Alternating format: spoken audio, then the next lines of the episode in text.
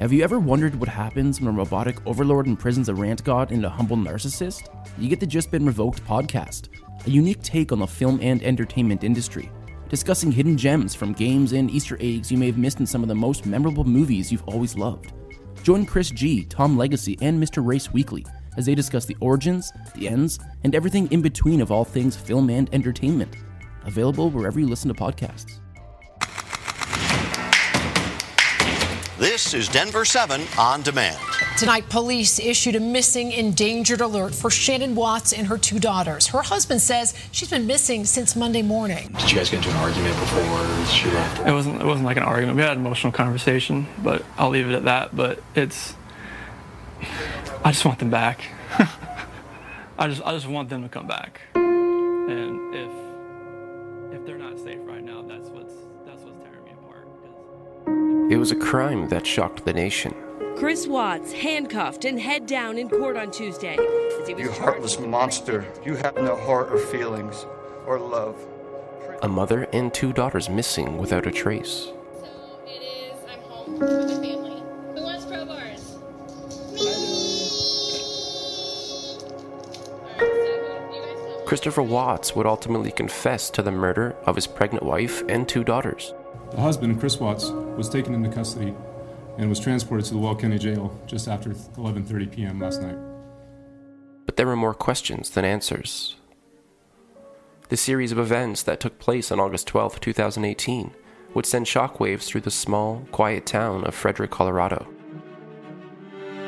You may already know the end of this story, but you haven't heard the beginning. This is the Watts tapes the crime, the story, and the confessions. A multi episode deconstruction of the events that took place in Frederick, Colorado during the summer of 2018. You can't, you can't enter the house unless you see signs of. Yep, I, I've got to have more unless I get consent from him to go in.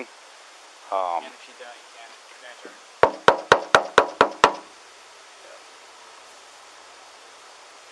Because it could be grandparents came and picked him up. You know, it could be a lot of things. She left her phone. Her phone's dead. And it doesn't change anything even if pregnant. No, I mean, It's different rules, but they're all about yeah, you, you've got your Fourth Amendment rights to the house. Yep. Um, I can't violate that. Yep. Totally right, totally. That's why.